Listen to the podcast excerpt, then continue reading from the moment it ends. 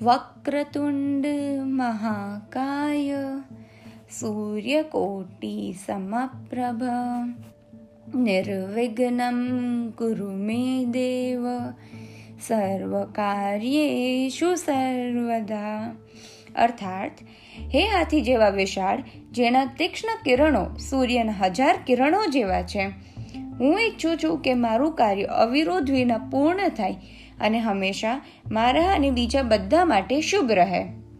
આપ સહુને હું જાનવી જોબનપુત્રા વિનાયક ચતુર્થીની શુભેચ્છાઓ પાઠવું છું. આપણે બધાએ તો જાણીએ જ છે કે ભગવાન ગણેશનો જન્મ કેવી રીતે થયો? તેમના માતા પિતા કોણ છે? પણ ચાલો આજે હું તમને એવી વાર્તાઓ કહું, જેના વિશે તમને કદાચ જ જાણ હશે. એકવાર પરશુરામ ભગવાન શિવજીના દર્શન કરવા આવ્યા હતા.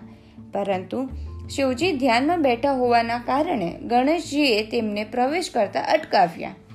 ગુસ્સે ભરાયેલા પશુરામે ગણેશજીને પોતાના કુલ્હાડી વડે હુમલો કર્યો, જે કુલ્હાડી તેમને શિવજીએ જ આપી હતી.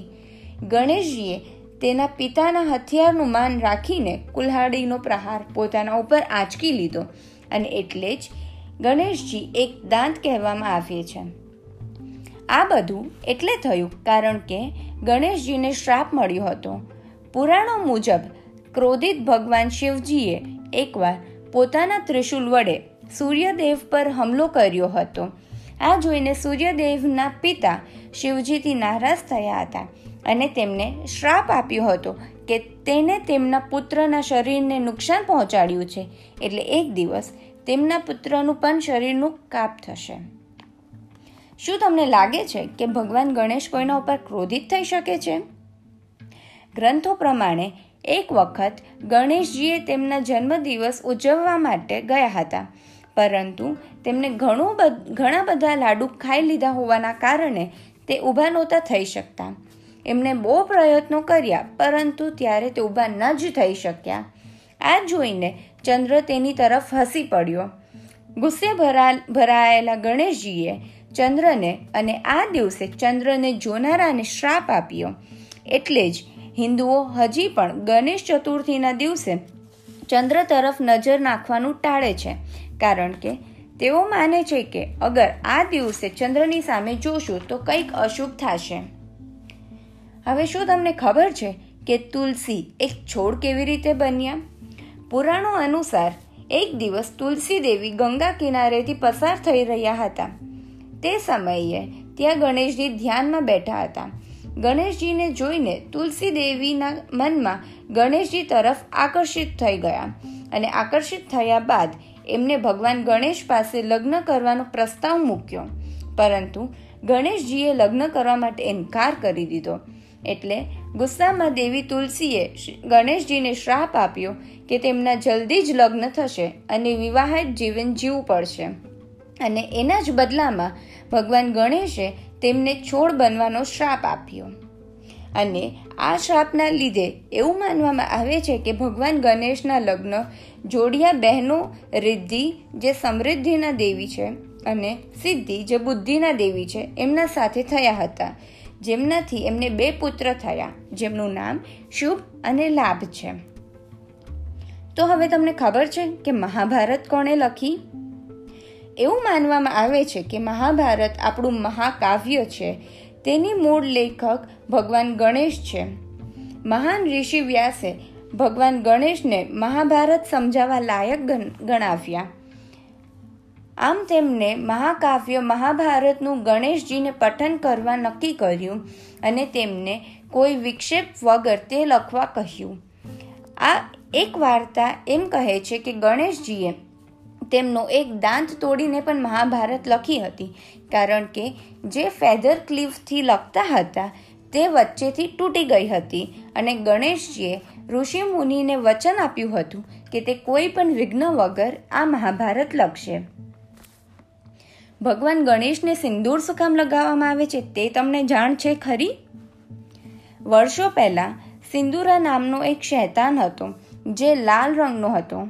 સિંદુરા પાસે બહુ મોટી અને શૈતાનીઓ શક્તિ હતી. જેનાથી એ બધા જ લોકોને બહુ પરેશાન કરતો હતો. આ બધું જોઈને ભગવાન બ્રહ્માએ સિંદુરાને શ્રાપ આપ્યો કે તું એક દિવસ ગણેશના હાથથી મૃત્યુ પામીશ. જેમ કંસે કૃષ્ણ ભગવાનને મારવા માટે રાક્ષસોને મોકલ્યા હતા, તેમજ ગણેશજીને પણ મારવા માટે સિંદુરાએ ઘણા શૈતાનોને મોકલ્યા હતા. ભગવાન શિવ અને પાર્વતી દેવીના પુત્ર ગણેશ દરેક બાબતમાં હોશિયાર હતા. તે જાણીને સિંદુરા નારાજ થઈ ગયો.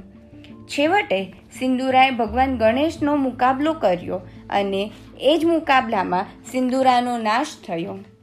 જ્યારે સિંદુરા મૃત્યુ પામ્યા, ત્યારે તેમનું આખું શરીર શુલ્ક લાલ રંગનું થઈ ગયું હતું અને લાલ રંગનો રંગ આખા ભગવાન ગણેશ પર પડ્યો હતો.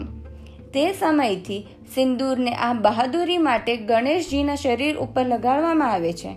કારણ કે જ્યારે તેમને સિંદૂરની, સિંદુરાની હત્યા કરી હતી, ત્યારે તે માત્ર એક બાળક જ હતા. આ કહેતા મને બહુ ગર્વ થાય છે કે ભગવાન ગણેશની પૂજા માત્ર હિન્દુઓ જ નહીં, પરંતુ બૌદ્ધ દ્વારા પણ કરવામાં આવે છે. બૌદ્ધ ધર્મ ગણેશજીને વિનાયક તરીકે ઓળખવામાં આવે છે. આટલું જ નહીં, પરંતુ ભગવાનને, ભગવાન ગણેશને, તિબેટ, ચીન અને જાપાન જેવા શહેરોમાં પણ દેશોમાં પણ પૂજાય છે. તેમનું જ્ઞાન, ડાયાપણ અને વિચારધારાઓ સર્વત્ર ભક્તોથી દ્વારા આદરણીય છે. શું તમને ખબર છે કે આપણે હંમેશા ગણપતિ બાપ્પા મોર્યા કેમ બોલીએ છીએ ગણપતિ બાપ્પા મૌર્ય બોલવા પાછળનું કારણ એ છે કે ચૌદમી સદીમાં મૌર્ય ગોસાવી થઈ ગયા, જે ચિંચીવાડ મહારાષ્ટ્રમાં રહેતા હતા.